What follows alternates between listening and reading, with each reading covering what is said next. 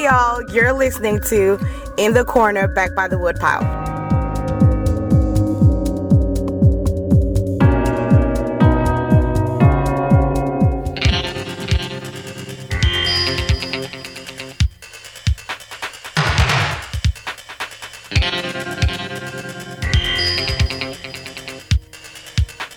I'm Spun Counter Guy. Thanks for stopping by. Welcome to our fourth conversation with musician, poet, and thinker Steve Scott. On this episode, we're going to learn the backstories of a few more songs, hear a tribute to Exit Records' Randy Layton, talk about Nagasaki and Hiroshima bombing inspired art, and get a quick history lesson on Old English gospel mystery plays. We start by briefly discussing Mr. Scott's composition Minor Characters, which was also the title of a book written by Joyce Johnson. Mr. Scott begins by explaining who this Miss Johnson was. Minor characters, only a small part to play. She married or was involved with or married to Jack Kerouac. And she wrote her book as uh, on a sort of a uh, speaking up for some of the women who were partners to beat writers or women writers who were involved in the beat movement who were kind of getting a bit overlooked uh, at the time, uh, perhaps somewhat downplayed in the overall narrative of the uh, the beatnik phenomenon.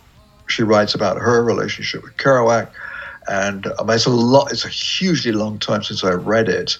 I mean, we, I mean, I wrote the song in the '80s, so I read the book somewhere back there. So at least at one level, that was what the song was about. But I also had some friends who were going through things, and uh, I took fragments of their situation and wove them into the song. But the title definitely came from the book, and the song's uh, overall sort of apologetic to whoever I was writing about at the time was do not see yourself as a minor character. You, you use the phrase again in the song Emotional Tourist. Was there a connection between the two songs, or was that just a happenstance? Uh, no, that was just me being devious. uh, just creating sort of subterranean frames of reference or tunnels between songs. Put me down as a lonesome traveler. Write me off as a minor character. Well, while we're on the subject of Emotional Tourist, wh- what was that about? Well, that drew again threads from sort of situations I was involved in, but uh, at its at its most public, the song was. I was trying to follow on from Love in the Western World. The Love in the Western World character was a severely dislocated individual who was, you know, looking for love in all the wrong places. Basically, you know, discotheques and clubs and or what have you. And it was like a picture of a kind of a nihilistic, amoral, meaningless environment or universe in which even the language used to describe the universe was not reliable language, hence the song Tower of Babel. And that was Love in the Western World. With the emotional tourist, I just wanted this image of someone who was floating, as it were, across the surfaces of different cultural environments and social environments. The phrase emotional tourist came to me. I was in England for a few months in uh, 1983 as a result of trying to uh, untangle the red tape around my desired permanent residence in this country.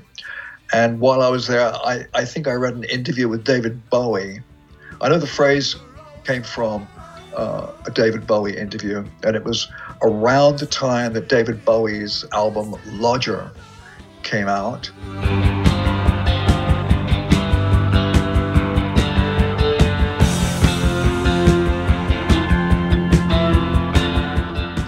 The interviewer was pressing Bowie on his musical and his songwriting choices, and they acu- didn't accuse him, but they asked him, if he thought he was being a bit of an emotional tourist. And the phrase stuck for me. And so I thought, okay, I'm gonna I'm gonna build a song around this phrase, and I'm gonna draw on my own travel experiences and my experiences in England uh, at the time to create layers of reference and the imagery in that in that song. And so I drew upon my experiences in England. Um, I mean, I did this kind of this fake world of Susie Wong kind of Oriental thing in the first verse. By the time we got to the second verse, I was drawing upon my experiences, my actual experiences in Berlin couple of years previously, where I was in a bar and everyone was listening to Elvis Costello. I'm drinking beer in a bar in Berlin. Waves of rage on the stereo system.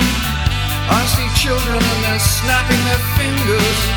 In a vision, I could see them marching. In the verse where I'm talking about being in a taxi cab and children coming up uh, begging at the window, I'd seen that. I'd experienced that in uh, in Delhi, India. So I would by now I was drawing specifically on fragments of memories and images of experiences in different different countries and in different cultures, and also by the time you get to that like that very last verse, where it talks about um, Technicolor guts spilling on the living room floor, I had just seen this is in England the film Merry Christmas, Mr. Lawrence, in which David Bowie starred, uh, with the soundtrack by Ryuichi Sakamoto.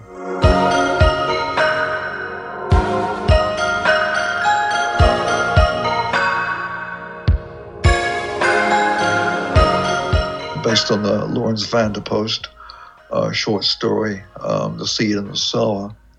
I was thinking of the, the samurai code of honor, or the, or the code of honor that one popularly associates with some of that culture and the ritual disembowelment. And so I put the song out there because the line, you know, television with its code of honor, Technicolor guts spilling on the living room floor or whatever it was. You know, I, of course, had people writing to me and saying, you know, news shows don't shoot in Technicolor when they're um, uh, recording these atrocities in different parts of the world. Apparently, it's a different film stock. But I thought Technicolor sounded quite nice, so I didn't take too much offense to the fact that people were writing in. I just noted with some interest and hilarity that people, that's the sort of thing that people wrote in about uh, around that song. So that was Emotional Tourist. Stuff I was dealing with at the time. Um, a phrase taken from a David Bowie interview, a film David Bowie starred in that uh, I drew from, plus fragments of travel journals from Germany and from India. And I kind of put them all together, and that's what the song was. This dislocated individual basically floating from situation to situation, uh, never getting really beyond the surface of what he was looking at and always looking for a way of escape. So the character's not. Maybe he is feeling like a slight bit of empathy, but he doesn't try to. He wants to. He's kind of nu- well, kind of like psychically numb at a very deep level, uh, and wants to be empathic, but um, not really. Would much sooner be beamed up out of this global village, as it were. said, Oh,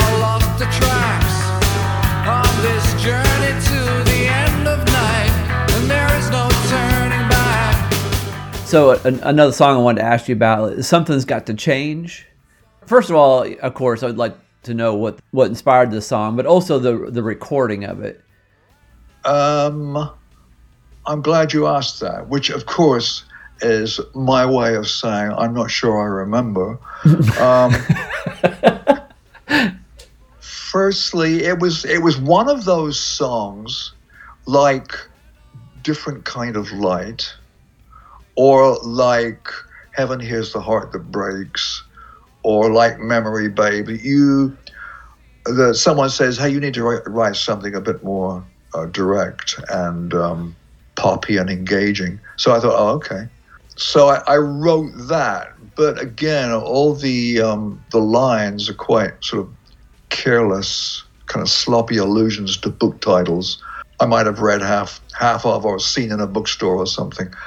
Plus other stuff. I mean, there was not there was nothing specific going on in that song, other than the general feeling that something's got to change. Things can't stay the same. Something's got to change, uh, which is like pretty generic sentiment. Mm-hmm. But it seemed to be a, a nice way of capping all the stuff that I was throwing out there during the verse portion of the song. I wander lonely through that no one claims. But what are these words worth? I struggle with metaphors. Now we talk about the track Shadow Play. Is that a direct reference to the Shadow Puppet Theaters?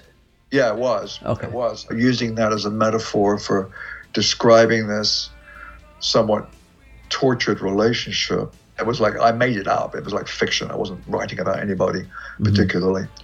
But, um, you know, the first verse where you're kind of tearing yourself away from the person and wandering lonely through the crowd of questions that no one, but what are these words worth? I struggle with metaphors and so on and so forth.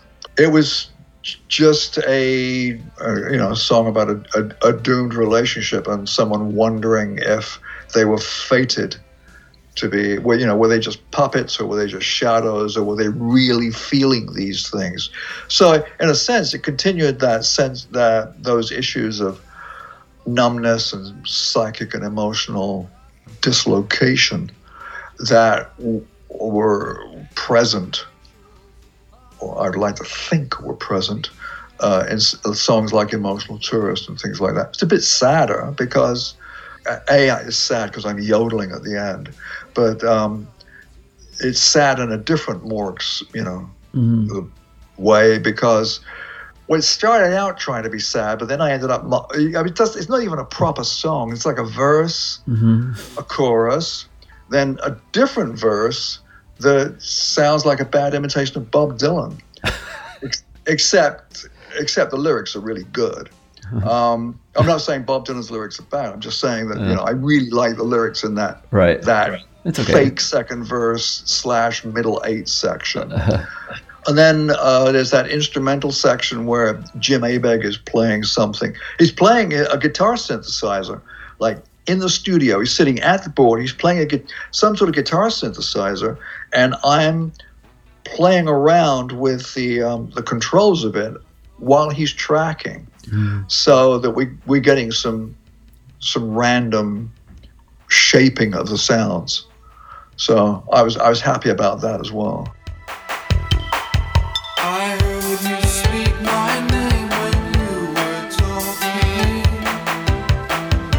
It's just as if you had the whole thing planned. And next, Sound of Waves. Mike Roe produced a cassette of me thrashing on acoustic guitar and mumbling some like nonsense lyrics, but I had a chorus, something about leaving a town.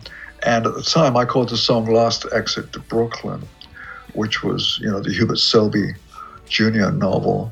But when I was dri- driving around at some point, I just found myself singing da da da da da da da da da the sound of waves. Da, da, da. and then I I wrote the song fairly quickly. And it was around the time that you know I was fascinated by you know I was reading Shusaku Endo and I was reading other Japanese novelists including Yukio Mishima who wrote The Sound of Waves uh, which the Yukio Mishima novel uh, is a sort of a simple young man, young girl, fishing village romance novel. But I thought it was just a, just a great title, and I kept the lyrics kind of open enough that people would. I mean, people come up and explained to me, and I, I've gone with it, you know, and I, it's fine. That's that's certainly a way of working with these lyrics, and it's kind of what I wrote from. You know, the idea of Peter and Jesus uh, on the beach, uh, whether Jesus is first calling Peter early in Luke, or whether Jesus is restoring and recommissioning Peter uh, the end of the Gospel of John. That kind of that beachside encounter in which Jesus is asking Peter, "If you know you truly love me, go feed my sheep." Uh, and those kinds of things. And people have told me that's what the song's about. Mm-hmm. And that's fine because that can be part of what was going through my mind as I was writing it. But the actual title and some of the imagery comes from the Yukio Mishima novel.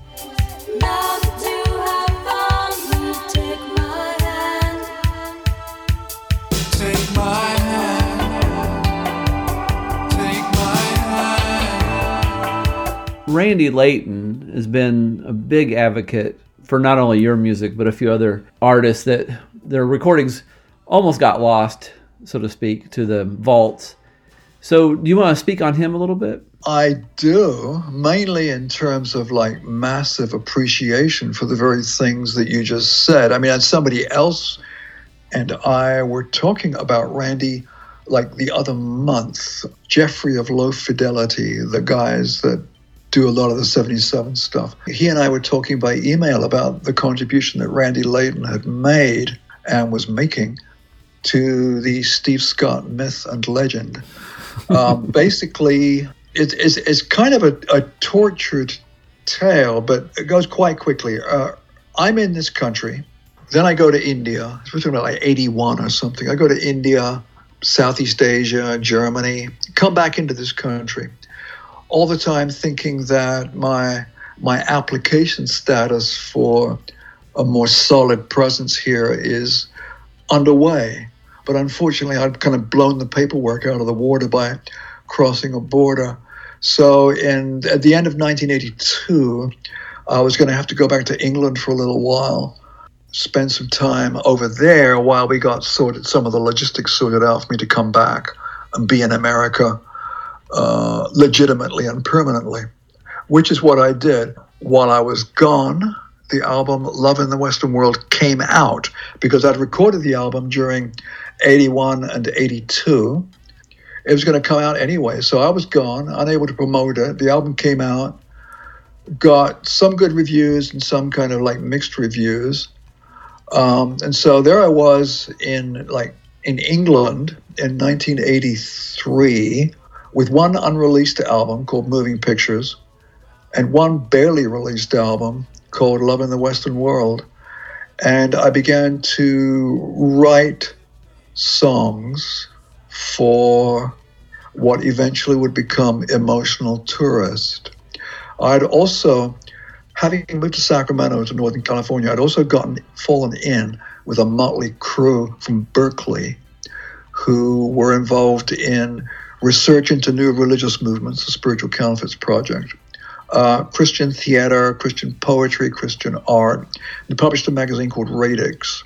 And Radix was starting to give me an opportunity to put some of my ideas about modern art in print. So I was leaving the country with an album barely coming out and a magazine article Crying for a Vision, uh, which became the title chapter in the book that Rupert put out in 1991. All this to say, here I am in England in 1983, and I'm starting to write songs like Ghost Train and songs like Emotional Tourist, and songs that are a bit different to uh, the stuff on Love in the Western World, and also a bit different to the stuff on moving pictures. And I'm putting together all these songs, plus I'm traveling around and looking into things and researching and writing. And I, am trying to make sense of what's going on because here I've hit another brick wall, it seems. I've got an album out that is not going to do anything because I can't be there to promote it, which is, you know, one of the reasons it's not going to do anything. I mean, the other reason is that maybe people didn't like it. I don't know. But here I am in England and I'm I'm at a loose end, just trying to make sense of my life, make sense of where, where I want to go in terms of art, and I began to. I was writing poetry, and I was writing these this new set of songs. And when I eventually came back into the U.S. of A. and we got the, process further along and restarted, and we got things sorted out so that I could I could remain here. Uh, I went into recording songs for this this new album, this emotional tourist album, and Exit Records was in the process of forming its its distribution relationships with like firstly A and M, and then secondly with Island Records. Now I'm not I cannot be quoted on all the dynamics, the mechanics, or the politics of those particular relationships um, because I don't know that much about it. What I do know is that the material I recorded, initially uh, under the title Emotional Tourist, was with suggestions from the producers as to what kind of songs I should include on the project to make it marketable. That project, and then the tracks I got to cut afterwards. What is the mystery? Touch, I think Shadow Play, definitely. Some of the more leaning towards the arts, lyrical and musically exotic approaches to things. None of this stuff really floated the boat of the companies that were interested in distributing Exit. That's that's my sense. My sense is they heard the stuff and went, well, I don't know, Charlie Peacock, yeah, mm-hmm. like that. Yeah, 77, sure, Vector, why not? This guy, dunno. So that's the feeling I got. And so there I was, like mid to late 1980s, with another recorded project called Emotional Tourist and some other tracks finished. Luckily, we had a studio. Luckily, I had musicians like Mike Roe and Mark Tootle and Steve Griffith, uh, Aaron Smith, Bongo Bob Smith, Charlie Peacock, that worked with me on fleshing these songs out and making them the best that they could be. I mean, I had all that. Uh, even as things began to go, uh, began to crumble a bit for you know Steve Scott, the pop legend. Um, I mean, I had these guys who saw saw it through to the bitter the bitter end, as it were, even down to the mixing. I mean, Charlie Peacock and I went and we mixed Emotional Tourist at one point in LA. I know Steve Griffiths did like another mix. Firstly, he did some practice mixes at the Exit Studio. But when it was apparent that my career as, you know, a rock god was kind of doomed, we ended up mixing at um, Fantasy Studios in Berkeley with Mike Roe, myself, and Steve Griffith. And Steve turned out, you know, an astonishing, great sterling mix of these tracks that somehow we'd have to find a way of getting them to come out. That's when Randy Layton appeared, sometime in like 1988 or 89. He showed up with Alternative Records and said, Well, you've got the artwork, you've got a concept, you've got a title, you've got all these great tracks, you've got remixed versions of Love in the Western World and The Whale Poem. You, why don't we just do this, this compilation uh, and I called it Lost Horizon at the time. And he undertook to do all the heavy lifting on getting the project out, pressed, and distributed under the umbrella of Alternative Records. So it was a great sacrificial labor of love for him, and it kept my name in the eyes of you know dozens of adoring fans. and uh, I, I, you know, I am eternally grateful to that guy for the, the astonishing amount of work that he put into getting that stuff out there uh, and allowing it to be heard by those that would be interested, both in that project and then the follow up project, Magnificent Obsession, where we took live tracks, alternate studio tracks from the Emotional Tourist Lost Horizon sessions. We took live versions of songs that even were originally slated for the Moving Pictures album. There's a live version of Father's Star on um, Magnificent Obsession. And Randy put that out too. You go crying into the night. Someone to give you back the sight that you never even had to start with. So Randy Layton and Alternative Records, uh, he's put out you know amazing other good stuff too. He's put out sampler albums, Surely Goodness and Misery, and um, stuff like that. In, in terms of me and my utter global visibility as a pop icon, uh, Randy Layton is uh, definitely there as a, a laborer in the field making that happen. And, and not just because he thinks I should be a pop star, but but also because I think he, know, he, as do I, believe in the substance and the of the content. You know, this this stuff is value to the conversation, and you know, I can write the stuff and I can possibly get it down on tape, but it takes the likes of uh, Randy Layton, and then much later on Greg Glover of um, Arena Rock to come in and say, yeah, we can put some muscle behind getting this out to the people that, that need to hear it. England, Cambridge, August 1983. Recalling the summer heat, heavy upon the still air, pushing me down church steps, basement, softly lit stone walls, a small display of art by children from a distant land crudely drawn stars spin over trees of smoke, tiny figures in flight, colors spilling over the jagged, broken lines, lines that cannot name the way the light pushed up, flowered over them, ripped everything away. Across the room, shelved books and racked pamphlets.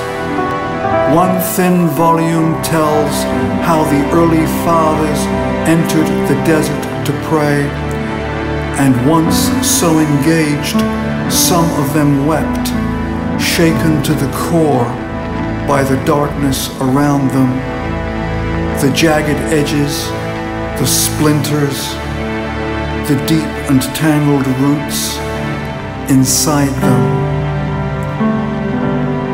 Back then, these tears were seen as a gift from God, the gift of tears. The eyes in the head were a fountain, a river, flowing like the colors, washing over the dark, broken lines in the artwork in another world across the room. Later, I was by a river where some had gathered to release small paper boats with candles burning in memory of those caught up in this day's events so long ago. As I gazed into the water, these tiny dancing flames carried me with them on their journey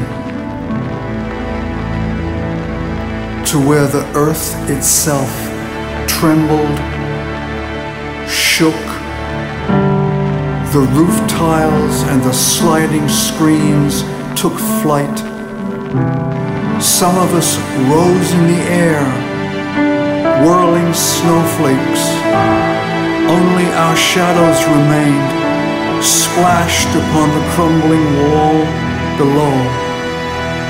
Some were like blossoms, stripped from a branch by a furious storm and flung against the brilliant sky.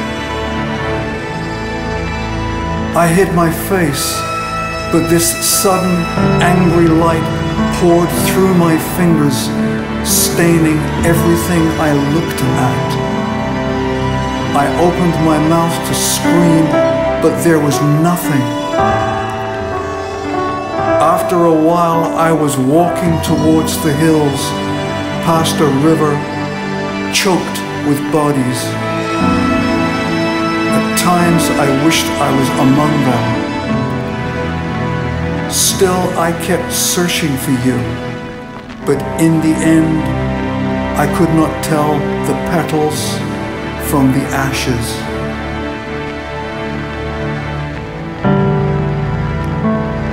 The years have come and gone. So many waves breaking on the distant shore. I will sit each morning in this garden with its sea of raked white stones, and I will seek to empty the mind. But some memories still cling. They are darker than the ink that flows from my brush. There was a song you used to sing. I still hang on to a bare thread of the tune, but when I try to recall the words, there is nothing but the sound of crickets in the field, the distant temple bell.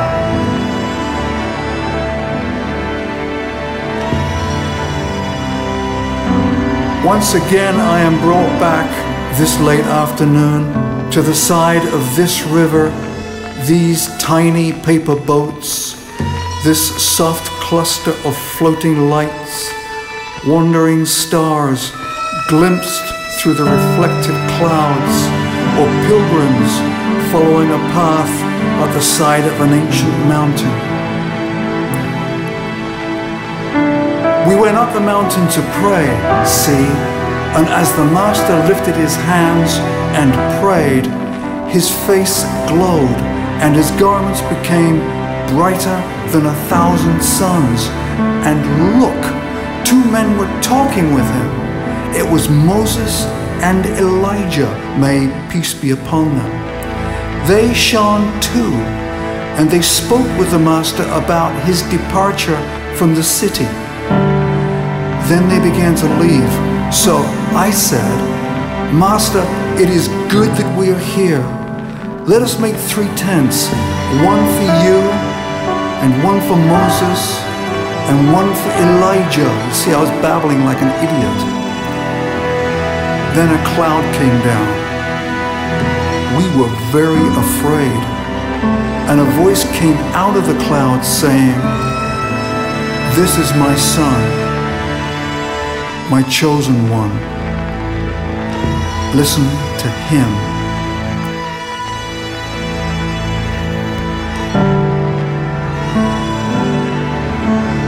And so at last, returning as this summer's day draws to a close, I am watching the final paper boat disappear round the gentle curve of water.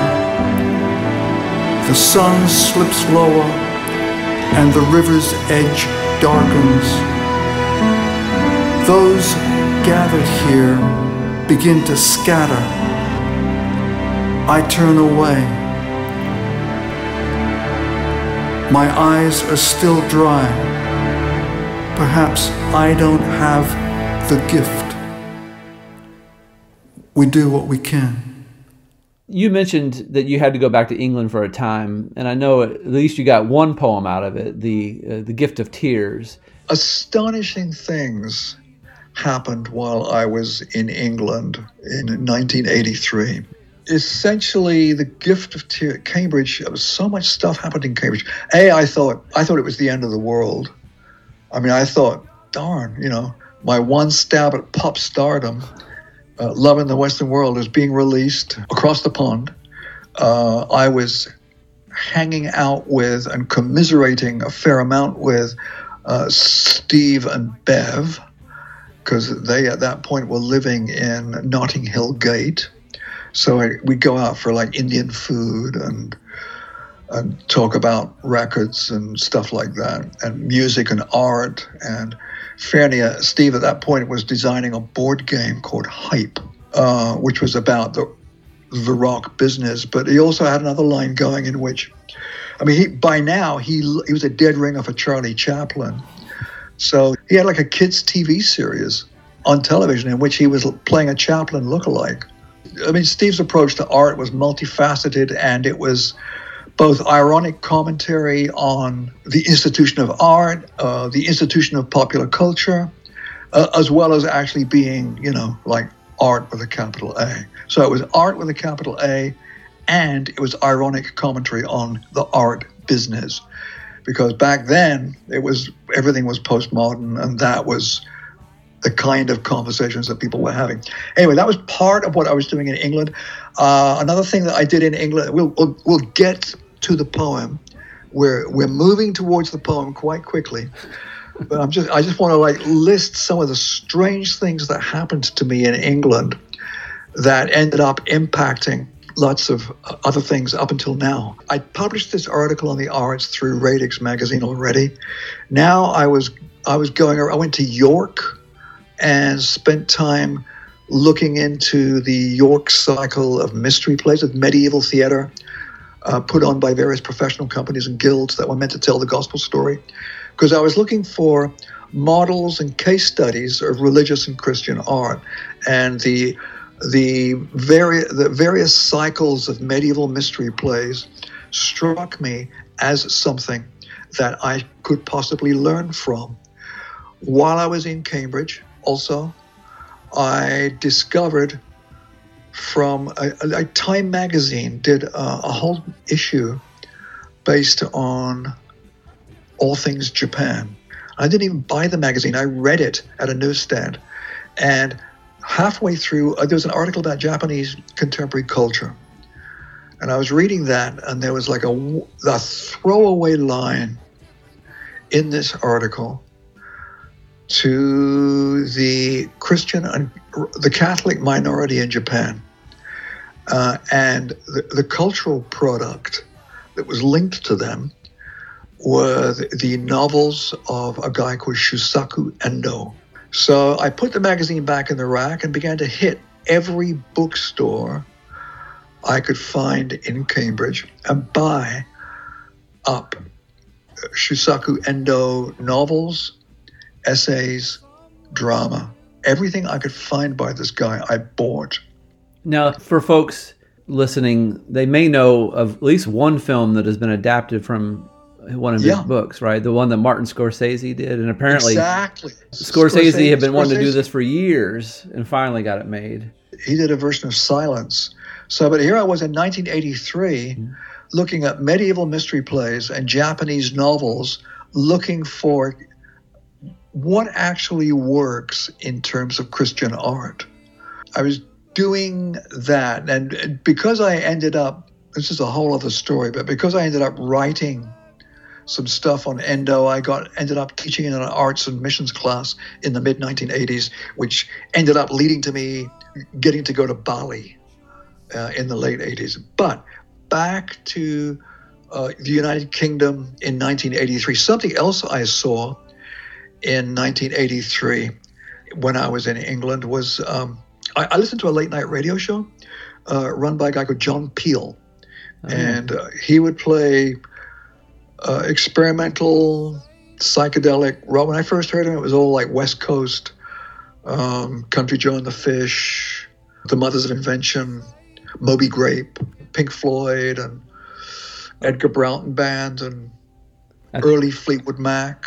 I think uh, most Americans, if they know him, it's because a lot of their favorite bands will put out an album called the Peel Sessions, which were, I guess, Yeah, them, there you go. them playing on his program. Exactly, exactly. Well, one of the bands that John Peel gave a lot of time to was a band called The Birthday Party.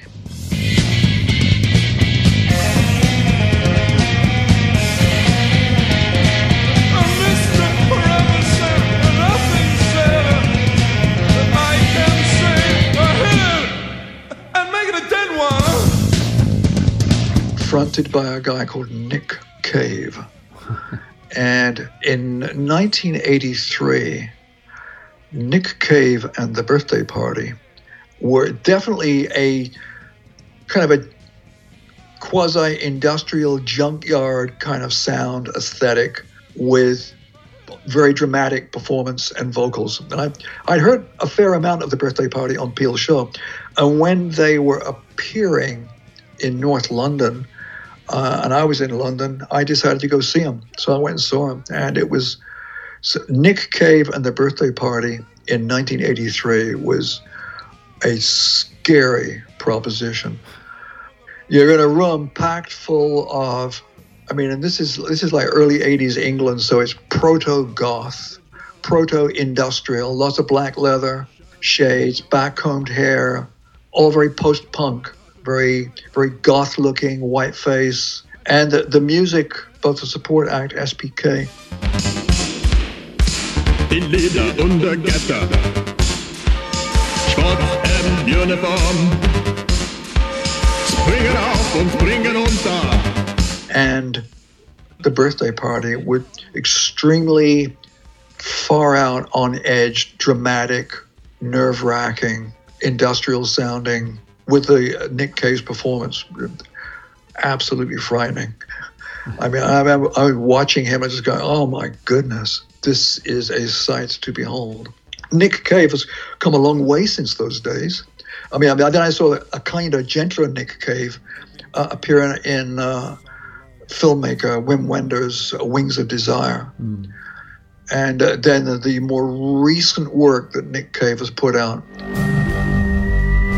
With my voice, I am calling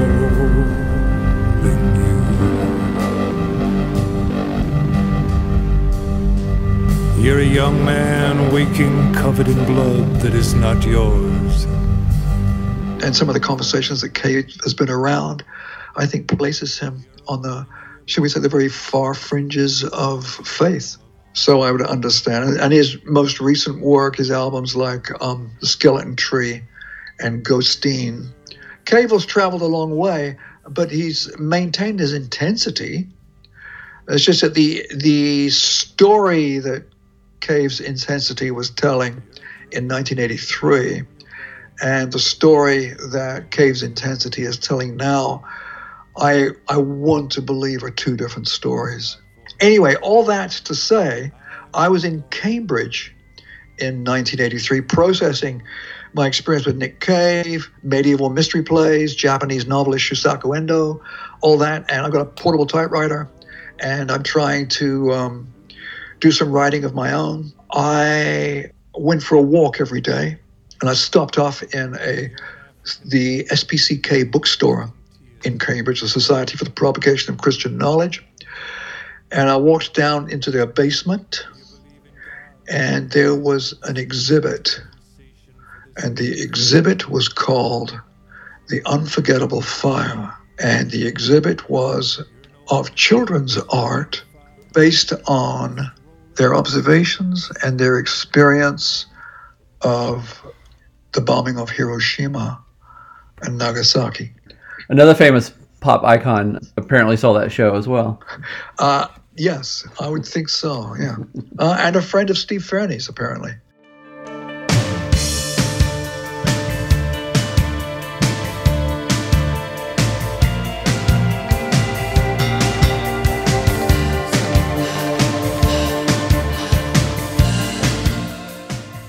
So I, I saw that I'm looking at that art, I'm looking at children's art that is based on either their direct experience or accounts that they've heard of the bombing of those cities in Japan. The other side of the basement is a rack with a bunch of pamphlets in it.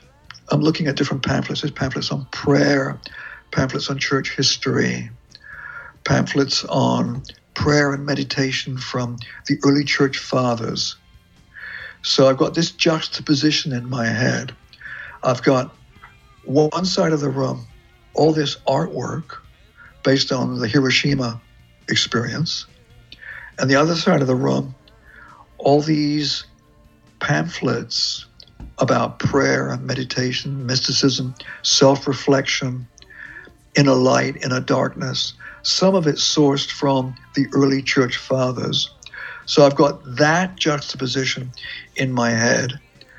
Then that Sunday, which was August the 6th, which was Hiroshima Day, the CND, which is the Campaign for Nuclear Disarmament, was doing a commemoration event on the banks of the River Cam in which they floated candles in little paper boats to represent the souls of the departed down the River Cam. So I went to that event, and the poem, The Gift of Tears, is a combination of my, is based on a combination of my experiences in the basement of the SPCK bookstore with the children's art show and all those pamphlets about the inner life, coupled with my experience of standing on the riverbank and looking at all these little paper boats with candles in them, which are meant to represent the souls of those departed during the the uh, the bombing of those two Japanese cities.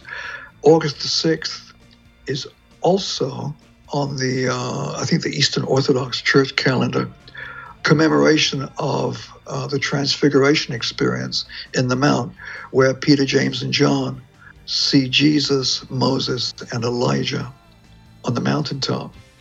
So the poem, The Gift of Tears, uh, I wanted to juxtapose all those images and my experience of reflecting on the, the Hiroshima thing, intercut with a reflection on the Feast of the Transfiguration, which is why the poem suddenly jumps into like a first person account of, of Peter's, what it was like to be on the Mount with Jesus, Moses, and Elijah.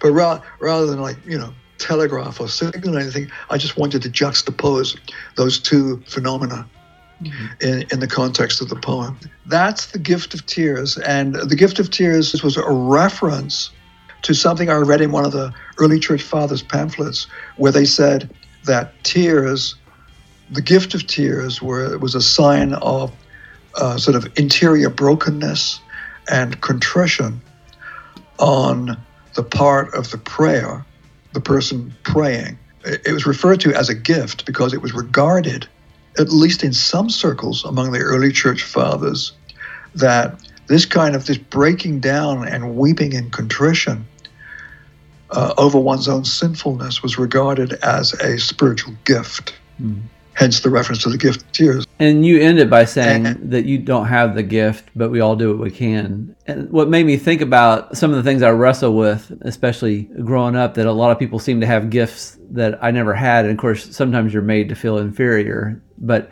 you know, come to find out, you know, I've got other gifts. Exactly. I mean, I just thought I, you got all the terrible things that the poem is alluding to in terms of the bombing, then all the wonderful things that the poem is alluding to in terms of the transfiguration. And then you come back to the river and the commemoration of the bombing, and you turn away, and, you know, my eyes are dry. And it's, you know, the idea being, well, even without the tears, we do what we can. And then I, I looked, I counted up afterwards, and the actual syllabic count of those last three lines are 575, which is the form for the Japanese haiku. wow. Yeah, I, th- I think I wanted to convey the sense that as numbing as this information is, there is hope initially or primarily from the, the, like the reality of the transfiguration. But there is hope that even even if you can't cry, you can do something. Well, amen.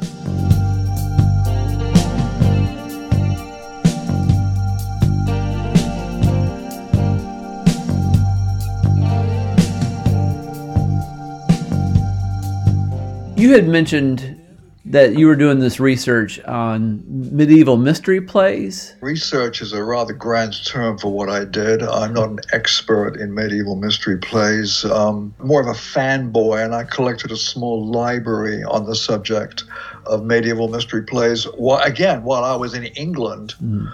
Uh, for 1983, one of the things I attempted to do was draft a novel that used the medieval mystery plays and the English countryside as a sort of a frame of reference or some sort of for imagery or symbolism or something. You know, one of the characters was very interested in the in the uh, proposed novel was very interested in trying to stage a local version of the the mystery plays. So I went out and um, got some books on the medieval mystery plays, and I became uh, not only intrigued by the mystery plays as a possible like metaphor or framing device or something for this uh, long abandoned novel, but just in the attitude that they took to the arts uh, and faith uh, in that context. The medieval mystery plays were basically very like an amateur dramatic society, as it were, made up of the various uh, trades or guilds. So the horseshoe makers and the wagon wheel makers and the you know the rivet makers and the roof tile makers each would take on a portion of a, a huge cycle of plays which basically moved from genesis through to the last judgment with focus on the gospel stories these various guilds would, would each stage a particular episode or cluster of episodes to do with a story drawn from uh, biblical sources and church traditions. I mean, the, the central issue of the Corpus Christi mystery plays was that they, they uh, uh, at least in some circles, was was the idea of using the plays as an, uh, an apologetic for a certain understanding of the Eucharist certain understanding of the real presence of Christ in the in the bread and the wine when celebrated in, in a Eucharistic fa- uh, manner, fashion, uh, during the Eucharist. These plays were, uh, I think, were intended as an apologetic for this particular set of ideas about the real presence of Christ in the elements of communion. And as I say, they were put together by various guilds, and you had the York cycle, the Chester cycle, even the Cornish cycle, and there are other cycles as well. And uh, buried deep in my bookshelves are various versions, uh, whether from York or from Chester uh, and elsewhere. the Wakefield mystery plays I'm looking at right now. So Wakefield, Chester, and York, and then um, Tony Harrison did a sort of a modernized version of the mysteries, um, probably at the, around the time that I was looking into this. So I've got I've got collections of plays, and I've got various books that that deal with ritual, ceremony, and drama in the medieval church, or the relationship of these mystery plays to the sort of the development of theater in England. And I even wrote about it for a Radix magazine. So that's that's the gist of it. Various kinds of organizations taking on bits of the biblical story, sometimes leavening their bits with contemporary cultural commentary, so that if you have a play about um, the infant Jesus being born, you you might come across a play in which there's a comedic interlude in which the shepherds are either complaining about uh, the local gentry or land distribution, or there's a play about a particular shepherd who steals a sheep and then hides the stolen sheep, and then when he's discovered by the other shepherds, insists that it's the baby Christ and they can't go in there uh, to look at this stolen sheep. So there'd be like social commentary, and they were all intended to provide basically um, a long dramatic sort of apologetic, as it were, for they were performed in public, some on wagons. There wasn't like a staged theater. Uh, at least at first, it was they were performed on carts and wagons that were being pulled. So it's very much a street theater approach. However, for myself, I've not seen that much of medieval mystery plays. What I ha- I've seen more kabuki, Japanese kabuki. I've seen more Balinese and Javanese shadow plays when I was uh, in Southeast Asia. So there's there's that kind of irony. There's also the fact that there are certain certain kinds of parallels in the way the drama and the audience kind of work together in these in these different cultures. And then in terms of like a wormhole into a parallel universe, it was while I was in England looking at these medieval plays. And while I was in England writing songs about sort of emotional and psychic disengagement, but I was also going out for walks to clear my head after a day of furious typing. And it was at a newsstand that I read the Time magazine about Japanese economy and culture and came across a reference to the novelist Shusaku Endo. And because I was in Cambridge at the time, I went out and bought everything I could find by Shusaku Endo, including Silence. Read that and also wrote about that for Radix magazine. And as a result of the Radix magazine article, I got invited to teach uh, in a summer school on art and mission. And as a result, this was like 1986 down in Pasadena. And as a result of doing that, I learned about the um, arts conference in Bali that was coming up two or three years down the road. And I ended up going to that, and the rest is history. The devil was rich on the souls of the poor, and he bolted the windows and padlocked the doors. Put our man from We'll pick back up with Mr. Scott in a few episodes. In the meantime, if you're still in an Exit Records mood, on In the Corner, Back by the Woodpile, episode 203, we talk with Randy Layton himself about both a history of the label, but his own history as well. In the Corner Back by the Woodpile is produced by A Closet, a Pocket, and a Suitcase. You can listen to this podcast on iTunes, Stitcher, or podbean.com. If you'd like to send us some hate mail, you can email us at spuncounterguy at hotmail.com. See ya, and I wouldn't want to be ya.